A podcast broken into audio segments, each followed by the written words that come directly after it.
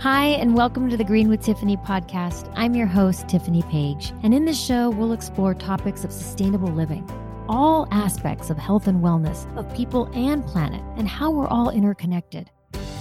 Join us on this journey to live better and more sustainably by improving our health, our families, and the world with the choices that we make.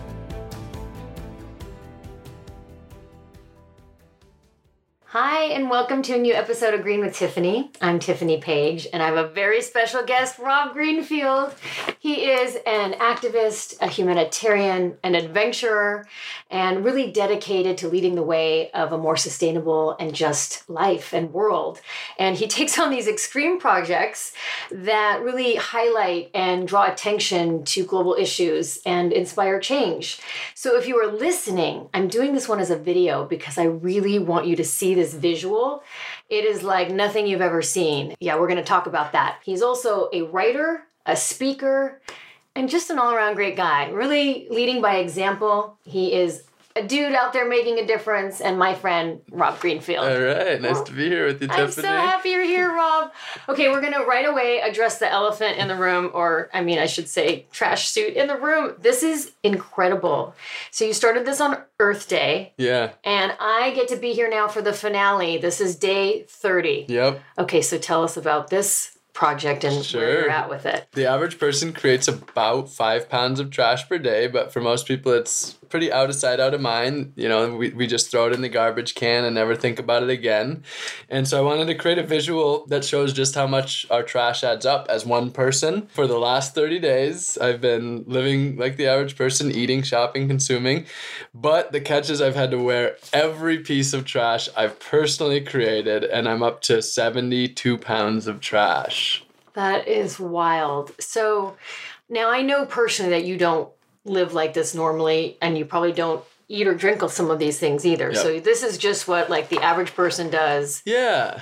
Yeah, so as of course as you know, my goal is to live in a way that's in alignment with the earth and that includes creating as little trash as possible. But for the month I've just been floating along in the breeze of consumerism, just kind of simulating the life of what you see in the movies, what you see um, in the news, just sort of your typical the American dream, you could say. And that's the reason why is if I just lived my normal life, there wouldn't be a whole lot to see. And I want people to be able to look at this and to be able to ask the question, is that what I would look like if I held on to all of my trash for a month? Like, is that how much trash I'm creating? So I want this to serve as a mirror for others to be able to self-reflect on their own way of interacting with the earth. It's incredible. You know, I'm looking I'm looking in, I'm like, what did he have and what is he using? And you know, if you look at people's grocery baskets at the at the grocery store and seeing what they're buying, I'm looking like what you're using and what your trash is. And I, I purposely wanted it to be against this white wall and really showcase what this this trash suit is all about. So, what has been the response when you're out there walking around? Well, um, one response is myself consistently seeing myself in the windows and just laughing because it's just ridiculous. And the response has been it's been incredible. The be- the beginning is the most confusing part because I have this specially designed trash suit that's got these clear pockets that are designed to be able to hold the trash and they're expandable so that it can grow. So day 1 I just have this huge plastic suit on with a few pieces of trash and it's just like, okay, what are you doing? And it took about seven to 10 days before the visual started to be powerful. And then about four or five days ago, it was like, wow. I mean, it, it's even I myself every day am astounded by the amount of trash I'm wearing. 72 pounds of trash I'm wearing at every single place that I go, whether I go grocery shopping or out to eat or go to the mall or if I want to go to the beach, everywhere I go. And it, it's been, I would say, the number one feelings that, that I've been hearing from people are shock, intrigue, curiosity, and then that a lot of the time leads to the next step of inspiration, like the wake up call to instantly, like, wow, that's what I'm doing. Thank you for showing me. And I'm totally going to do something about this. Which is your goal, right? That's like to inspire the change. So if you're hearing a little bit, um, if you're listening and hearing him a little bit of ruffling, it's because he's wearing the suit, and actually he's quite quiet in comparison to what I think I'd be hearing. I'm trying not to move moving. too much. If I really move, you know. That's what you hear when I'm walking down the street with every step. So I was with you on on day 10. It wasn't quite as big. Definitely still a visual though and people were coming up and asking if it was an art installation or what is this? You got to tell me. And so have most people do they know what it is or they really just have no idea and they come to you and they're like what is going on? Yeah well there's a lot of people that don't know. I mean for one a lot of people just really never question our trash in the first place so they wouldn't look at this and be like oh well he must be showing us how much trash we create because it's just so far outside of their mind um, a lot of people really want to hide it. They don't want to think about it. You know our society has designed our trash systems to be out of sight out of mind to create the idea that there's in a way that you can just throw things away. So there's definitely a lot of people also who have just been just darn right confused. Like, what is this guy doing? Of course, there's plenty of people that have confused me as someone who, you know, have assumed that I have a, a mental illness of some sort, or people that assume that I'm experiencing homelessness.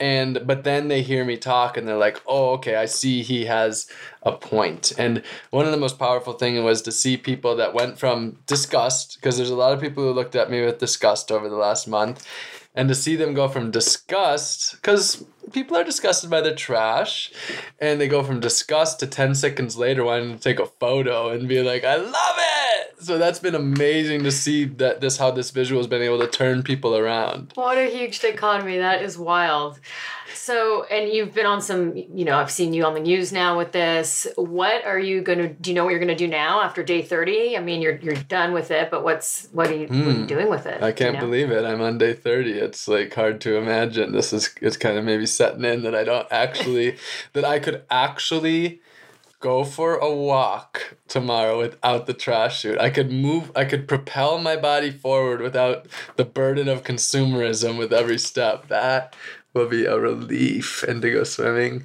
So what I'll be doing is I'm I'm gonna be touring California. So I'm doing San Diego, La Jolla, Laguna Beach, and then Venice or Ventura, Santa Barbara, Santa Cruz, San Francisco, Oakland, and I'll bring the trash suit. I'll wear it in all of these cities. So kind of bringing it on tour and doing more media and you know social media and just now the suit is it's it's shocking and the visual is really eye catching. So now my job is to get out there and and uh, continue to shake people up. Amazing. Well, now it really is like an art installation because you'll be taking it and showcasing it. Yeah. So I wanted to share how I met Rob, which is kind of a funny story. I met him on um, Twitter, actually. ah, yes, Twitter. And at the time, that extreme project where you were showcasing was dumpster diving and you were showcasing how much food waste is happening in the world and i wanted to see this for myself. I you know i didn't know. And so we we went on he he escorted me on a, a dumpster dive for the first time and i was all for it but you know Rob doesn't really wear shoes too much, or not at all usually. And we went in this dumpster and we were going to do a dumpster smoothie. And I wanted to have, you know, more encased food. And I tell you, the dumpster we went in wasn't as grand as some of the ones I've seen photos of. It was a little dirty. it was the Stump's in Point Loma. Okay, so it was a grocery. It was a grocery yep. store, big dumpster in the back, and um, we we hopped in. I had boots on up to my knees, but he was barefoot, and you know, it kind of had like just random stuff in there, like loose lettuce. It had like a melon, yep. but it did have like a couple bananas, um, an apple that he picked up and ate. and um, we took you know some of that produce and we ended up making a dumpster smoothie mm. and so that's how we met and we've been fast friends ever since yep. and then you had your tiny house which was um, in Southern California, and what was it like fifty square yeah, feet? Yeah, fifty square feet. It was little. And so I came and did a little tour, but he had really had a really nice outdoor space with that. Yeah. Um, and he was composting, and he had a little garden, and then he had the compost toilet, mm. which was the human manure. Is yes, that right? So yes. I got to experience that as well.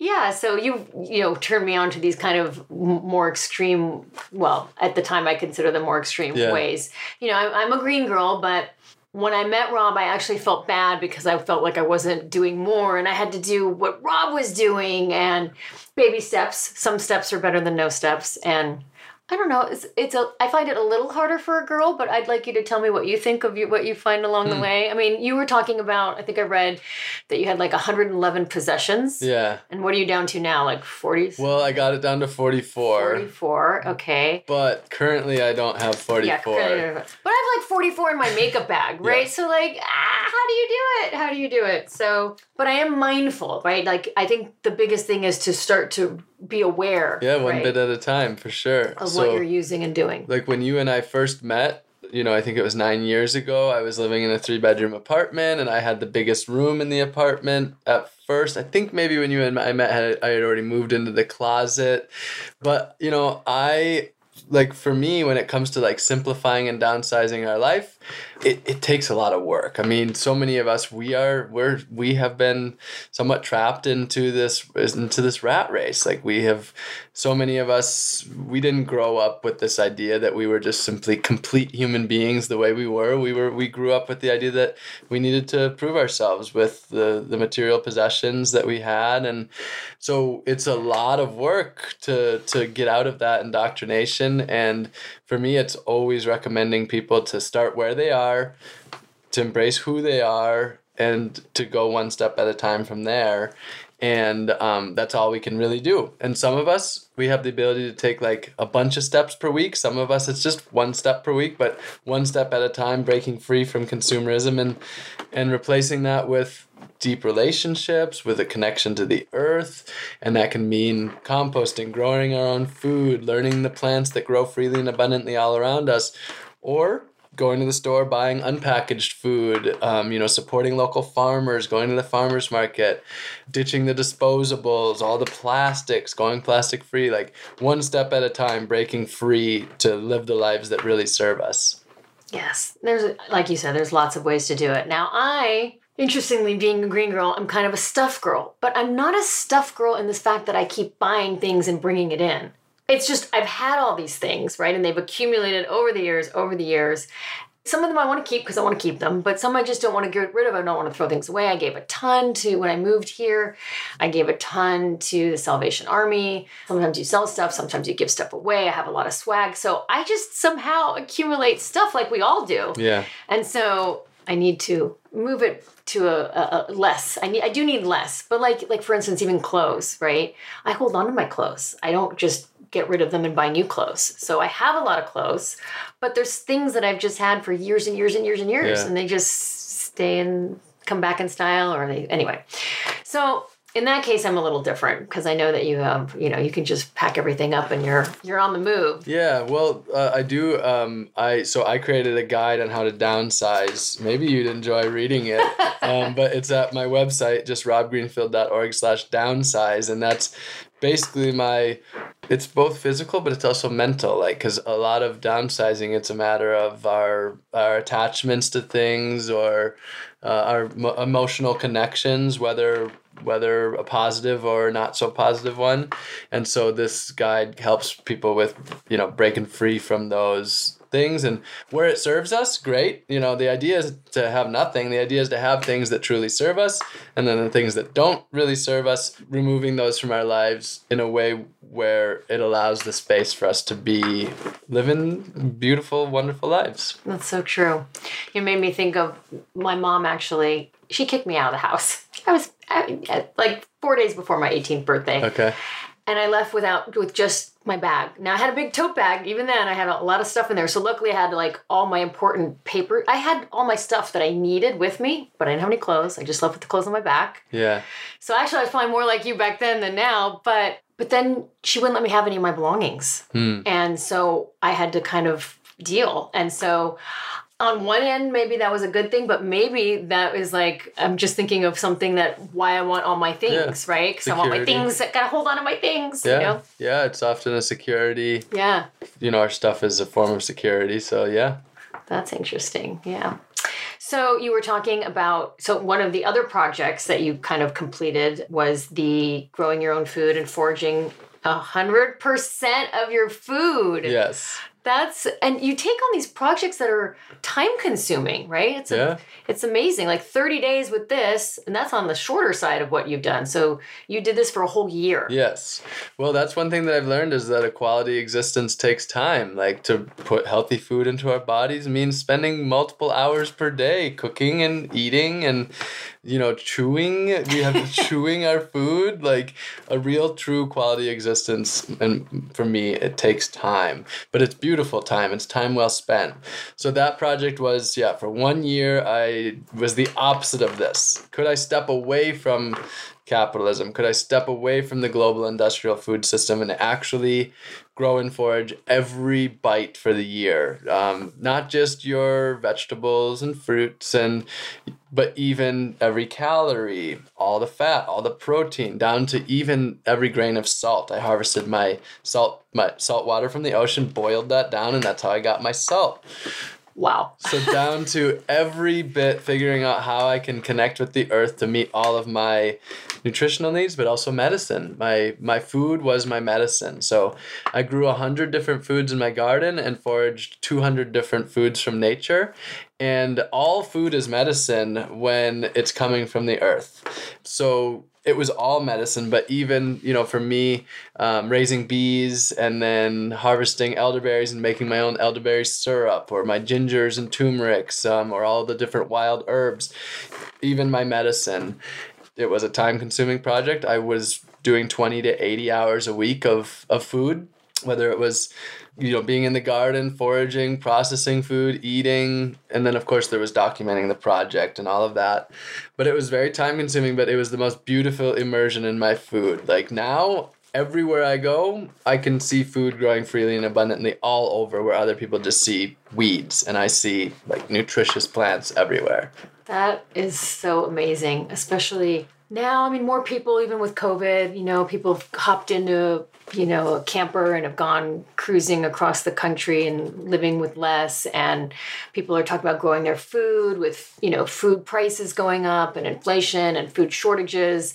And you kind of have all that knowledge. It's amazing. And I think, you know, and I, I the area I live in here, I mean, there's beautiful plants. I don't know if you've walked around and foraged. I don't know what you could eat here. I mean, I obviously there's fruit like lemon trees and orange trees, um, but there's so many yards, and I think that whole front, everybody's front yard could really be oh man food. It's it is really amazing. So a lot of people would say like the only way to feed the planet, the, the, the population is through this mass industrial agriculture and it's just ultimately a really informed thing to say. The reality is is that just in the city of Los Angeles alone, if we transformed our lawns into gardens, lawns are the number one most irrigated crop in the United States. So we put more water into our lawns than any other single crop. If we were to transform just our yards into gardens, we would be fruit and vegetables self sufficient.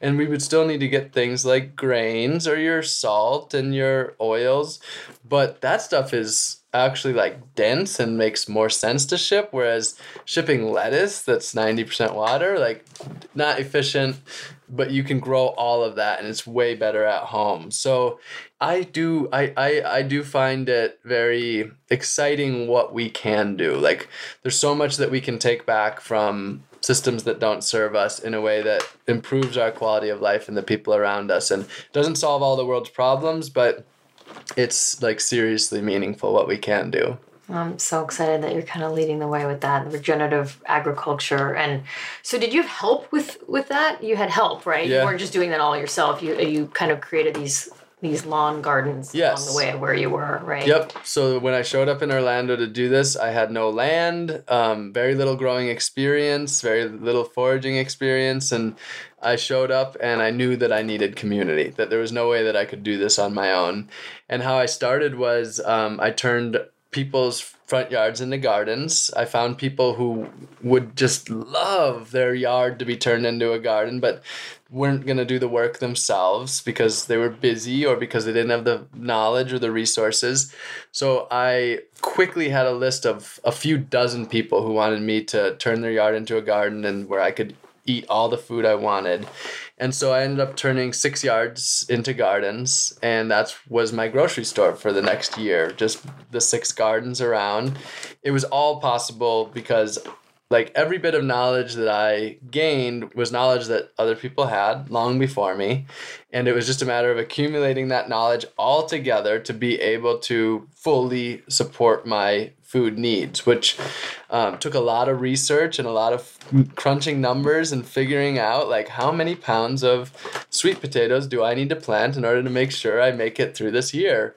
But uh, it was, yeah, just an accumulation of, of all the knowledge that's already around. Did you crunch the numbers right? yes. I had an abundance of I never I, I ate 700 pounds of sweet potatoes that Whoa. year. Um, I never ran out of uh, calories or greens. I uh, I had a I had an abundance. I had plenty of, of almost everything to be able to share it. That's amazing. So you had like community fruit trees, you have free seeds, free seed yeah. library. So during that time I launched some community programs that I've been doing for I guess most of them for about 5 years now. Community fruit trees is where we plant fruit trees in publicly accessible places where anybody can, you know, pick from them and enjoy the fruit. Um, and the idea is to re- reduce food insecurity, but also just increase people's level of connection to the earth. Like it's a very powerful thing to be able to just walk down the sidewalk and have food being growing freely and abundantly and be able to for a lot of people see it it doesn't have to come from the grocery store. And then there's the Free Seed Project, which is where we provide seeds to people who don't generally have easy access to seeds. And we uh, send out seeds to 10,000 people per year. And it's a garden starter kit. So it's got like 20 varieties of different greens and herbs and veggies and uh, flowers. And the like with this one gar with this one little envelope, they can start a you know a small to medium sized garden.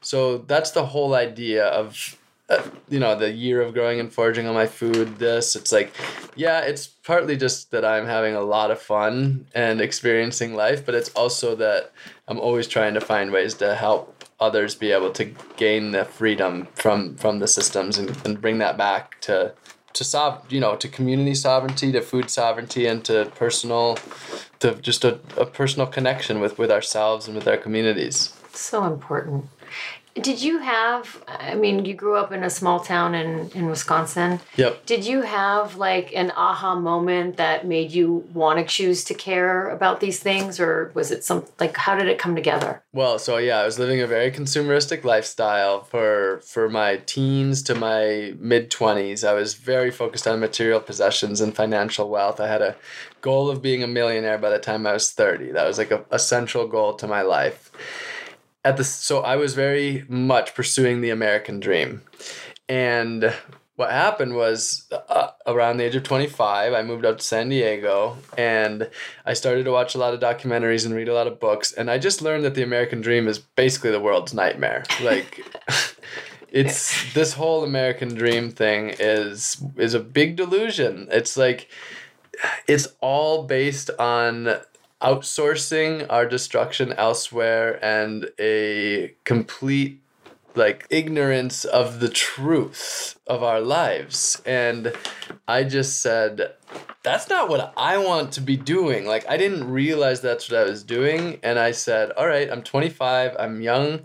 I don't have like a lot of bills yet. I don't have a lot of debt. I don't have a family I have the ability to like radically change my life and that's what I did. So there was no like big moment of enlightenment. It was just that I started to educate myself and I just said, well now that I know there's there's no going back. Like it's I'm I'm to change my life and there's no buts about it. Like I'm just not to be sold this story by the corporations for for the next 50 years. I want truth and, and freedom and sustainability to me is freedom. Like it's it is the right thing in the sense of not destroying our earth, but it's also just living truth and freedom and that's probably more that's the most foundational thing to me. It's amazing that you realize that so early on. You know, some everybody's in their own time, but that's pretty early because sometimes people have already gone through it, kind of been in the rat race, thinking mm. that mm-hmm. attaining everything is going to make them happy and then realizing everything that you realize but yeah. then it's harder to almost you know, roll It back, is. right? the more you're in it, the harder it is to get out. I look at it as like a, a spider web, a web of consumerism, and they're all connected together. You have the more credit cards and bank accounts and investments and stuff and bills and debts and uh, you know relationships that are based on consumerism. The more that this is all wrapped together, weaved together, the harder it is to break free. And for me, even having not been in it as much as others, it was still a full time job to educate myself and to break free from it. Like I was spending 40 plus hours per week educating myself and taking actions to break free. So they've really got us in there. It's possible to break break free, but like any idea that it's going to be easy and that it's not going to take work is it's just not true. It takes work. Being green is work. Um, once you get there, though, it's not so much work anymore because you've built up systems and you have your new norm. But it takes work to break free from the system, and um, but it's absolutely rewarding and and beautiful work, and I just don't see another option but to do the work. That's very impressive. I mean, you don't have credit cards. You don't. You don't live in the same way that the, the, the average consumer does. So Yeah. how do you do that? Like, how do you get through? I mean, even to check in a hotel, maybe you don't do that, but you need a credit card, Yeah. right? So you just do everything differently than. So you kind of have to unlearn everything you've learned. Yeah, Right? it was an unlearning and then a and a learning of a new way. Like one of my wake up calls was uh, Mark Boyle, the moneyless man. He was over in Ireland and he was doing a year of not using money, and that was like, wow, you can do that. And he was definitely one of my wake up calls of like, okay, how do I demonetize my life? How do I figure out how to meet one more need and one more need without money? And that's community, that's that's love, that's friendship, that's family. Like how can we exchange our skills, our resources in a way that we meet each other's needs without having to bring in money or outside corporations and such. And it's not like I give you this and you give me that. This is a lifestyle of we're living in a way where we are freely sharing and not saying because i'm sharing this with you i want that from you. That would be more of like a barter system which i'm all for but i'm more for just trying to exist in a way where we just start to share our resources and our skills freely and abundantly. And the thing about doing that is you're not giving up anything because you're sharing your passion your skill with others. So for me living with less money is is not about scarcity it's actually about abundance. It's an it's about an abundance of community it's about a, an abundance of a relationship with the earth and it's abundance of embracing all that the earth provides to us freely without asking us for anything and how we can how we can live with the earth in reciprocity where we actually are giving back while we're receiving at the same time. What an amazing mindset that is. It's just like a shift. It's just perspective, right? Yeah. Of what people think to what you can change it to. That's amazing. I wanted to go quickly back to um, the dumpster dive because I don't Yeah. think I touched on the fact that you, you know, you've been in I don't know over a thousand dumpsters across twenty five states, which is obviously a really big deal. But I wanted to really showcase that it wasn't about dumpster diving. There are people that do that regularly. I think they're called freegans, and you know they can they can actually live their life choosing to have their food from a dumpster that's usually wasted. But you were doing it to showcase how much food waste there is in the U.S., which is like the number is incredible. I think it was like 160 billion dollars Yeah. worth of food, and the amount of like 108 tons. I've had I've read different things from 80 tons to 108 tons. But either way, all those numbers are just, they're shocking Yes. to know that that much food is wasted. And now we're talking about food shortages right now. And there's like, there should be no Mm. food shortages. That doesn't, shouldn't exist. Yeah, one of the things that I've heard numerous people that I respect say is there's no shortage of food, there's a distribution problem. We produce enough food in the United States to feed two entire US American populations. There's like 320 million Americans, and we produce enough food to feed over 600 million Americans. So there is no shortage of food. But the thing about our food system is that it's not a food system. It's a money system. Why are they producing food? To make money. It's just a commodity for them. It's so of course they're gonna waste it because it's designed into the system. So of course what we need to do is radically transform the system. But um, as far as dumpster diving for for food, yeah, the idea is that for so many people, like the idea of dumpster diving for food is like, why would the only reason they would do that is if they had no other option, like they were totally down and out. But when you actually look in the dumpster and you start to see that you can eat like a king or a queen, and that you can be, I mean, collecting a thousand dollars of the food a day and anything you want, it's it's another one of those shocking ways of like flipping 180 for people of seeing going from the idea that this would only be something that someone would do if they had no other option to instead look at this amazing abundance the absurdity of it the joy, though, it's joyous. I love dumpster diving, but also the absurdity of our waste at the same time. So it's very like dumpster diving for food in a very visual way is very, you know, much in alignment with this project of wearing all of, of my garbage. It's a it's a way to shock people, to wake them up you know, I think there's a theme here. I like to thought I like to shock people with garbage of, of different sorts. You're modern day Oscar the Grouch, completely different. No Grouch, great guy, very friendly, but you know, all about the the trash. I mean, it is. I know I said that our dumpster dive wasn't like as visually shocking, and I'd seen some of your photos of other ones where, I mean, cases of f- food or drinks were just thrown away, you yeah. know, that were perfectly good. So if you're worried about, oh, it's been in the dumpster, like completely enclosed, sealed, yeah. everything. I mean, just wild. And um, it's just kind of unbelievable that that is part of our culture. And yeah. so even we were talking about expired dates versus sell by, you know, and I was, I know people that once it expires, like in the trash it goes because that just helps them focus on, I guess, cleaning the refrigerator out or whatever the case is. And stuff lasts way longer. I yeah. keep all my expired stuff and eat and drink it, and yes. it's fine, right? Absolutely. The key is that most of them don't say expiration date, they say sell by date or best by date or suggested sell by date. So keep in mind, suggested means it's a suggestion. Just Best by doesn't say poisonous after.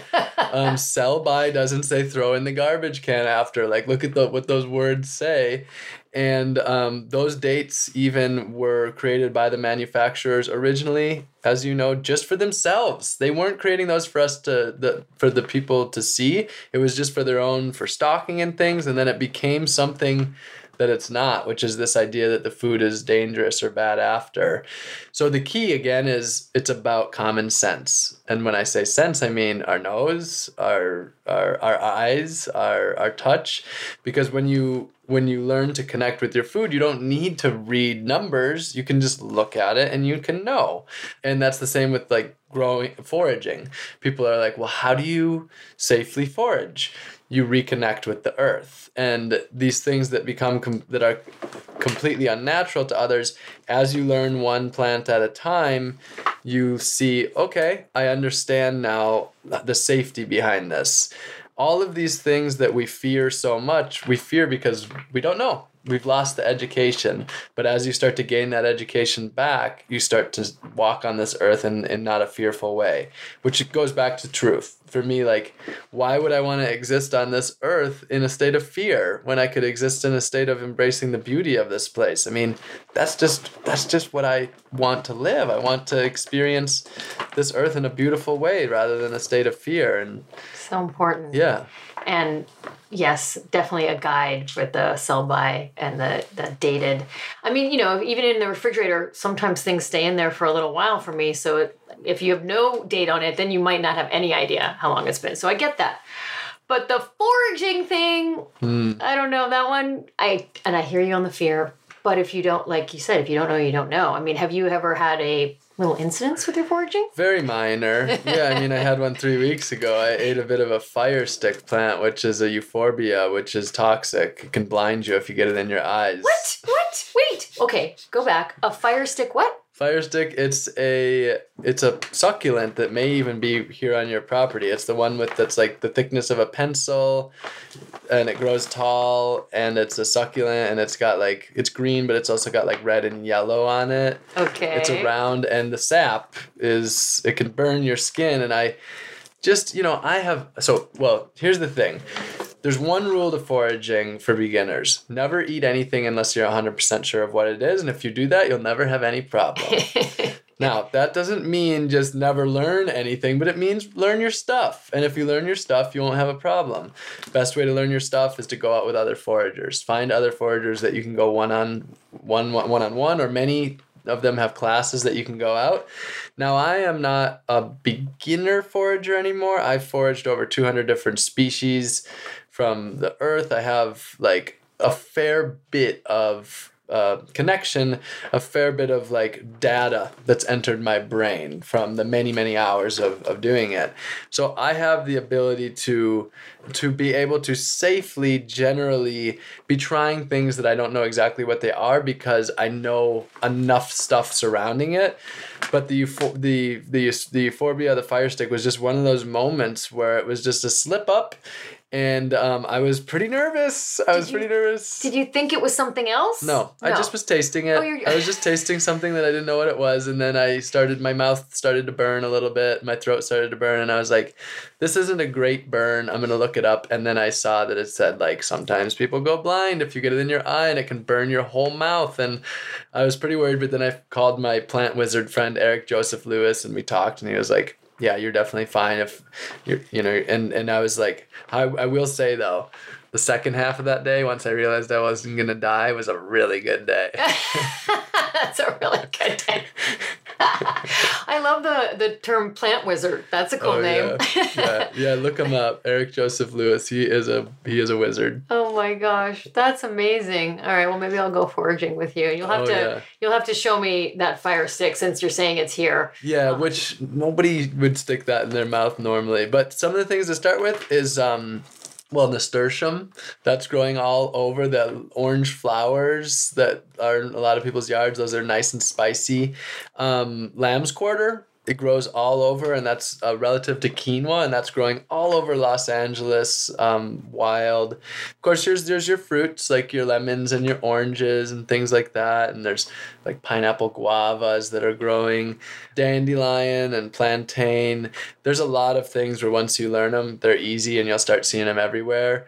And one thing that uh, some of my friends suggest is just eating one wild thing a day and whether that's picking one apple or one one uh, lemon or but you know one wild thing a day and it's uh it's a really nice way to each day make sure you have that connection with the earth I do like that though. That's nice. We have a lemon tree, and there's quite a, a bit of citrus trees around the neighborhood and it's sometimes they're not that easy to get to. So if you are taking it you know people might be like what are you doing on my property? So that's un- unfortunate. And people should have a little sign out. Yeah. you know, feel free to take it. Knock There's on so the door. much. a lot of times i knock on the door and i say especially if i see fruit on the ground i'll knock on the door and i'll say hey i was walking past and I noticed that you have lemons on the ground and I'm wondering if maybe I could take some from the tree. Or I, I would even say sometimes like I'd be happy to clean those up and help out a little bit if and and I'd love to take some lemons as well if you're you know if that, you'd be cool with that. And usually they're like yes please because I have more than I can eat and I feel guilty with them falling to the ground.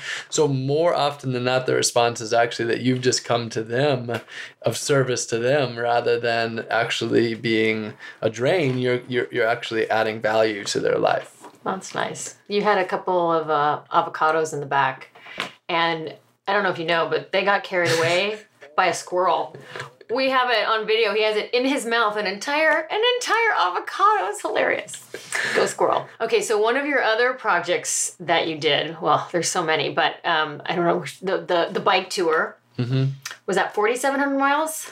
Yeah, the first time, yep, I did, and so I biked across the country three times, which I'd love to bike across oh the country gosh. again. It's like the Forrest Gump, like walking. You did the bike tour, and again, you know, community helped you with that, yes. right? So they people opened their homes to you to stay. Yeah. Did you camp or did you stay in people's homes? Yeah, I like to live my life by a combination of what what people would call self-sufficiency uh, you know i would call it resourcefulness and and you know building your skills and then also community.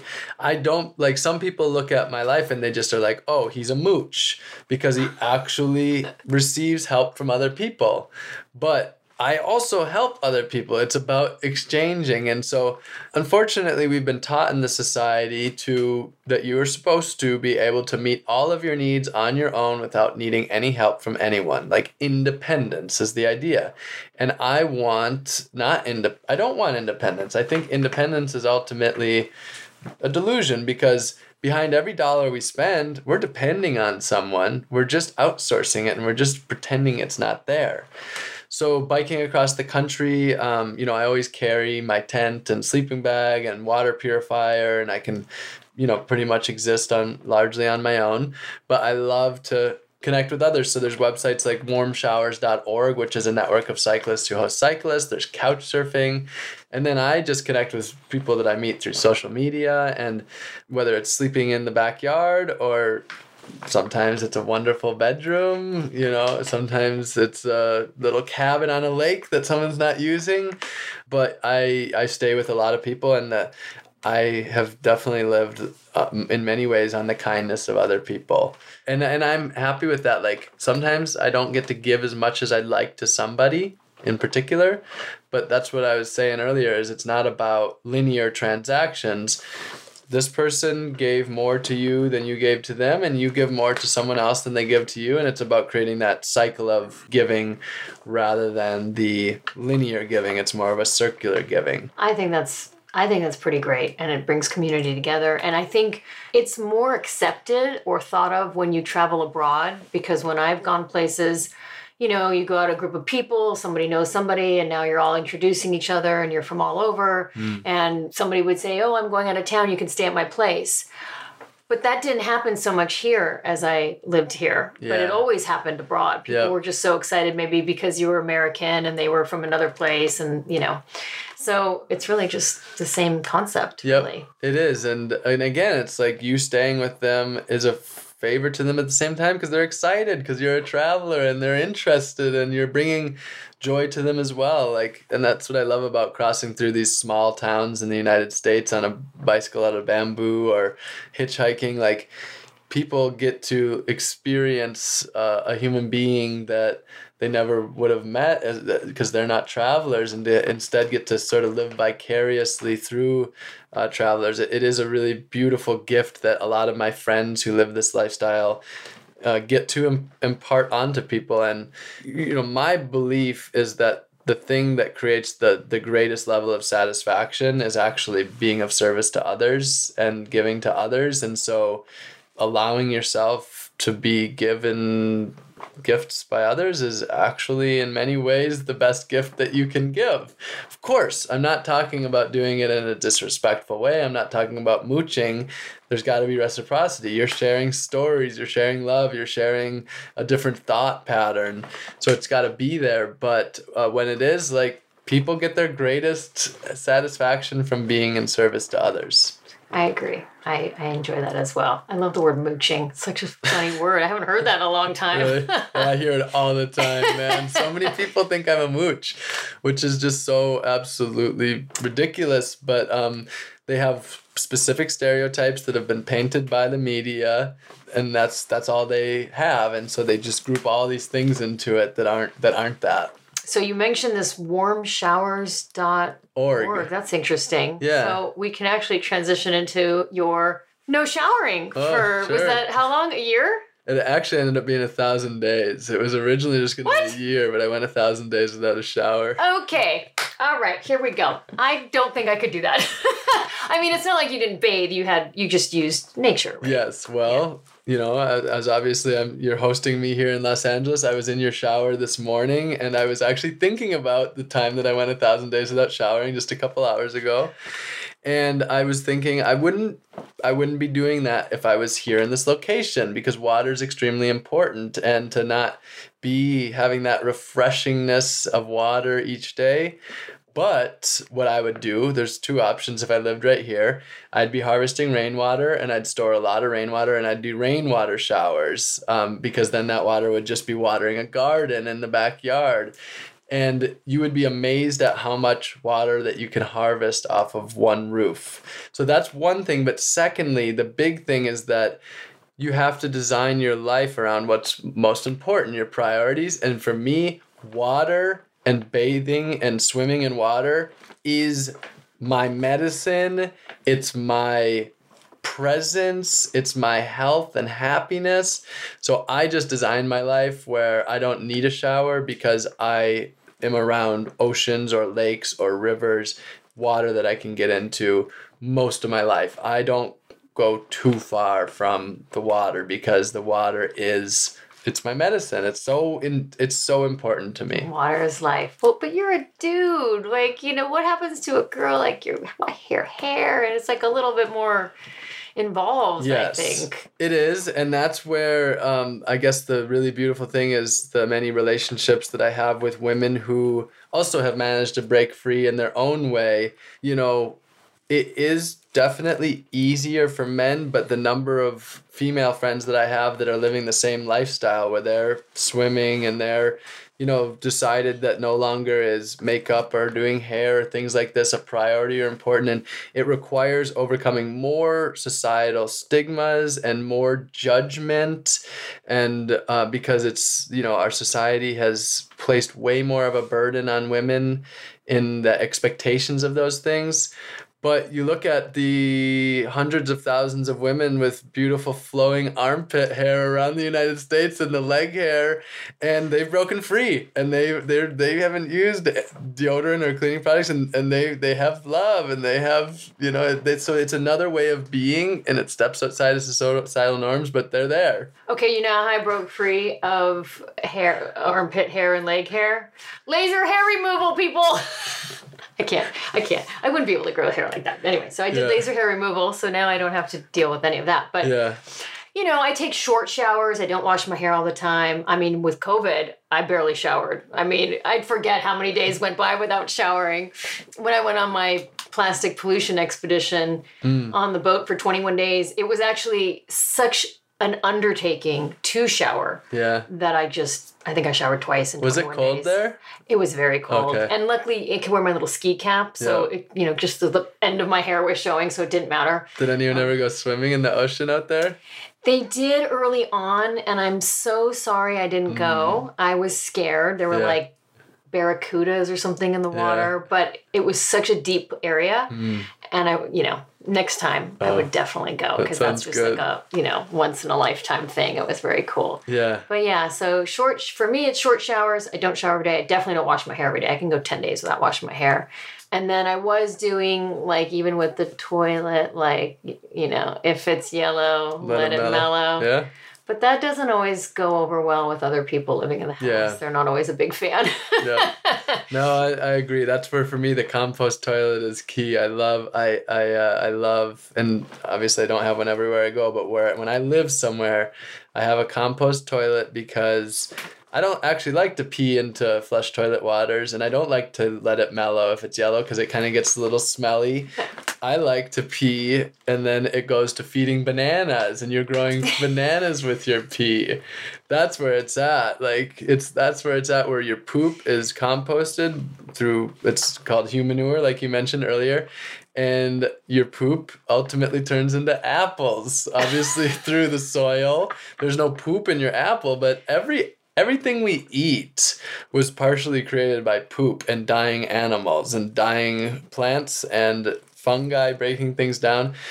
It's all it, all- it it all is in one form or another. And so for me to have that transformation right on site where i'm not sending this resource because i say resource our poop and pee is not waste it's only waste once we choose to call it that in permaculture there's a saying which is waste is just a resource out of place they're all resources. And for me, my poop and my pee, that's a resource to grow food. And instead of it being the problem, it's the solution, which is another big thing in permaculture is that let the problem be the solution. That's amazing. So I read that there's like 12 principles of permaculture. So you you studied permaculture now. Yeah, I mean, I took my permaculture design certificate back in 2016, and I would definitely recommend it. It's a very eye opening way of looking at the world. I mean, I just remember one thing that I learned like, imagine a tree. You have this solid, solid organism. Imagine like a redwood that's five, six feet wide, bigger than this trash suit. And the car it's built with carbon and you think like this tree is being created by the ground but it's actually sucking carbon out of the air and that's what turns into the tree trunk the tree trunk is coming from thin air. And that's one of the things that i look at with permaculture is it's actually like really deeply like thinking about our systems and and so it's about systemic change. It's about questioning our systems. It's not just about growing food. It's about uh, reshaping our society and our communities. And um, it's a powerful it's a powerful thing that i would definitely recommend to people to, to look into and to learn some permaculture ways That's amazing. Yeah, the, there was that movie. I don't know if you saw it, The Biggest Little Farm. oh yeah very inspiring And that was when you said this the problems becoming the solutions. Mm. Like they they really did that. They kind of like on the job training and learned how to do that in their seven years of making this farm completely regenerative. yeah Amazing. Yeah, I think the, the the ducks eating the snails, you know, the problem was snails. Then what did they do? They brought in ducks, which actually ate the snails that didn't have any work for them, and then the ducks probably brought in some revenue of somehow, whether it was eggs or eating them, I don't remember. But Yeah. yeah. Very cool. So we've got this trash suit.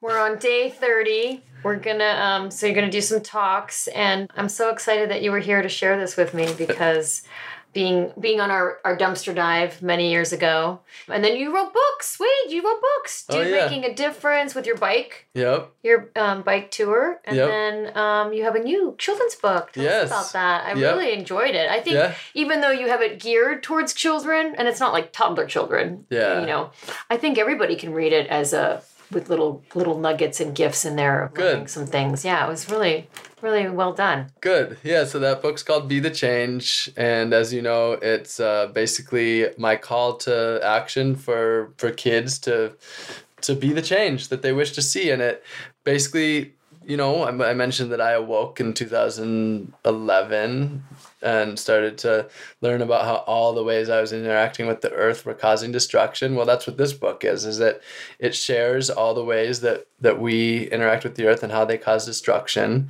So it shares the problem. Each chapter starts with the problem. Then it's what have I done to raise awareness about it and um, show that another way is possible. And then the third portion of the chapter is what are the solutions? What can you do? So it's it's very it's it's meeting them in in real life. I'm not telling these children that everything's fine and everything's gonna be fine. I'm I'm honest that we're in a difficult times.